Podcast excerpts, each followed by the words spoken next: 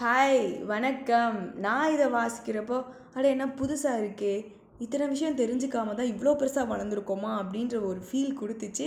நம்மள சில பேருக்கு கூட அந்த ஃபீலை கொடுக்கலாம் அப்படின்ற எண்ணத்தில் இந்த டாப்பிக்கை கொண்டு வந்திருக்கேன். இன்றைக்கி எதை பற்றி கேட்க போகிறோன்னா காந்திஜியை பற்றி தெரியாத அதாவது பரவலாக தெரியாத கொஞ்சம் விஷயங்களை தான் கேட்டு தெரிஞ்சுக்க போகிறோம் உங்களுக்கு இதெல்லாம் தெரியுதான்னு கொஞ்சம் கேட்டு தான் பாருங்களேன்.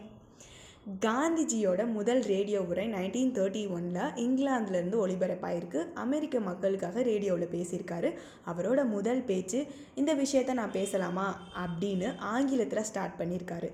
மற்றவங்களுக்கு உதவி செய்கிறதுனா காந்திஜிக்கு ரொம்ப பிடிச்ச விஷயமா இருந்திருக்கு. ஒரு முறை ட்ரெயினில் ஏறுறப்போ ஒரு காலில் மாட்டியிருந்த செருப்பு கலண்டு தண்டவாளங்களுக்கு இடையில விழுந்துருச்சு. நெக்ஸ்ட்டு செகண்டே அவரோட இன்னொரு கால் செருப்பை கலட்டி கீழே போட்டுட்டு மேலே ஏறிட்டாராம். ஒரு கால் செருப்பை எடுக்கிறவங்களுக்கு அந்த செருப்பால் எந்த பயனும் இல்லைன்னு தன்னோட இன்னொரு கால் செருப்பை கழட்டி போட்டுட்டு போயிருக்காரு. ரொம்ப பஞ்சுவாலிட்டியாக இருந்திருக்காரு. அவர் இடுப்பில் டாலர் கடிகாரம் ஒன்றை கட்டி விட்டுருப்பாராம் ஒரு நாள் ரொம்ப மனவேதனையாக இருந்திருக்காரு. ஏன் அவருக்கு நெருக்கமானவங்க கேட்டப்போ அன்றாட இறை வணக்கத்திற்கு பத்து நிமிஷம் லேட்டாக போனதுக்காக ஃபீல் பண்ணியிருக்காரு. அமெரிக்காவோட ரொம்ப ஃபேமஸான பத்திரிக்கை டைம். அந்த பத்திரிகையில் நைன்டீன் தேர்ட்டியில் காந்திஜியை அந்த ஆண்டு மனிதராக அதாவது மேன் ஆஃப் தி இயர் அப்படின்னு அறிவிச்சிருக்காங்க. சட்டம் படிக்க காந்திஜி எயிட்டீன் எயிட்டி எயிட்டில் லண்டன் போயிருக்காரு. அவர் ஒரு வழக்கறிஞராக இருபது ஆண்டுகள் இருந்திருக்காரு. அவர்கிட்ட வர வழக்குகள் எல்லாம் மேக்சிமம் காம்ப்ரமைஸ் பண்ணி முடிச்சு விட்டுருவாராம்.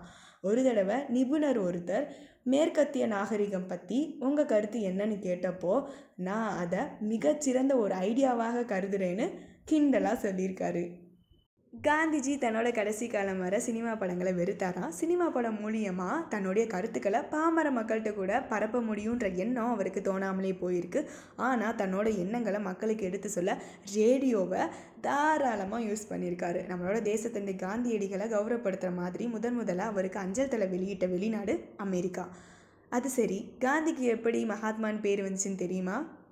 நான் சொல்கிறேன் நைன்டீன் ஃபிஃப்டீனில் ஒரு சமயம் சாந்தி நிகேதன் போய் கவிஞர் ரவீந்திரநாத் தாகூரை பார்த்து நமஸ்தே குருதேவ்னு கை கும்பிட்டு வணக்கம் சொல்லியிருக்காரு. உடனே தாகூர் நான் குருதேவ்னா நீங்கள் மகாத்மான்னு சொல்லி வணங்கியிருக்காரு. இதுவே காந்தியடிகளுக்கு மகாத்மான்ற அடமொழி வர காரணமாக ரெண்டு விஷயங்களுக்காக வருத்தப்பட்டிருக்காரு. அவரோட ஹேண்ட் ரைட்டிங் ரொம்ப மோசமாக இருந்திருக்கு இதனால் அவர் என்ன எழுதியிருக்காருன்னு யாராலையும் சீக்கிரமாக கண்டுபிடிக்க முடியலையாம். ரெண்டாவது உடம்பு பிடிச்சி விட சொல்கிறது அதாவது மசாஜ் செஞ்சு விட சொல்கிறத ஒரு கெட்ட பழக்கமாக உணர்ந்திருக்காரு.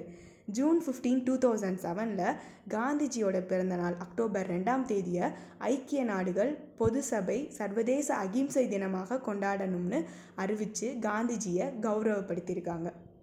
நோபல் அமைதி விருதுக்காக நைன்டீன் ஃபார்ட்டி எயிட்டில் காந்திஜியை தேர்ந்தெடுத்தாங்களாம். ஆனால் துரதிருஷ்டவசமாக அந்த இயரில் அவர் படுகொலை செய்யப்பட்டதால் நோபல் பரிசு குழு அந்த ஆண்டில் அமைதிக்கான நோபல் பரிசு யாருக்குமே கொடுக்க போகிறதில்ல அப்படின்னு சொல்லியிருக்காங்க.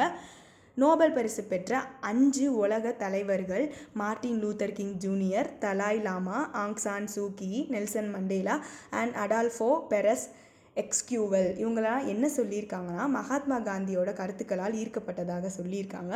இதில் விஷயம் என்னென்னா இத்தகைய பெருமை பெற்ற காந்திஜிக்கு நோபல் பரிசு கிடைக்கவே இல்லை. காந்திஜி இறந்தப்போ அவரது நினைவாக இலங்கை வானொலி நிலையம் இருபத்தி நாலு மணி நேரம் எந்த ஒரு நிகழ்ச்சியும் ஒளிபரப்பலையாம். இதன் மூலியமாக இலங்கை வானொலி மௌன அஞ்சலி செலுத்தியது அவருக்கு. மனுஷ வடிவில் வந்த இயேசு மாண்டது வெள்ளிக்கிழமை. காந்தியடிகள் பிறந்தது வெள்ளிக்கிழமை. இந்தியா விடுதலை பெற்றது வெள்ளிக்கிழமை. தேசப்பிதா மகாத்மா காந்தியடிகள் இறந்ததும் வெள்ளிக்கிழமை தானே தெரிஞ்சுக்கோங்க. தன்னோட வாழ்நாளில் ஒரு நாள் கூட விமான பயணம் செஞ்சதில்லையா? அதிகாரம் இருந்தும் ஒரு துளி கூட ஆடம்பரத்தை விரும்பாமல் இருந்திருக்காரு. தன்னோட வாழ்க்கை முழுசாக எளிமையாக வாழ்ந்துட்டு மறைஞ்சிருக்காரு. இதெல்லாம் தான் நான் படித்து தெரிஞ்சுக்கிட்ட புதிய விஷயங்கள். ஹோப் உங்களுக்கும் இது புதுசாக தான் இருந்திருக்கும் அப்படின்ட்டு நம்புகிறேன் இந்த மாதிரி நிறையா தெரிஞ்சுக்க தொடர்ந்து இணைந்திருங்கள். வாய் மைனஸ் ஐயில் என்னோட தேங்க்யூ அன்பீச்சு.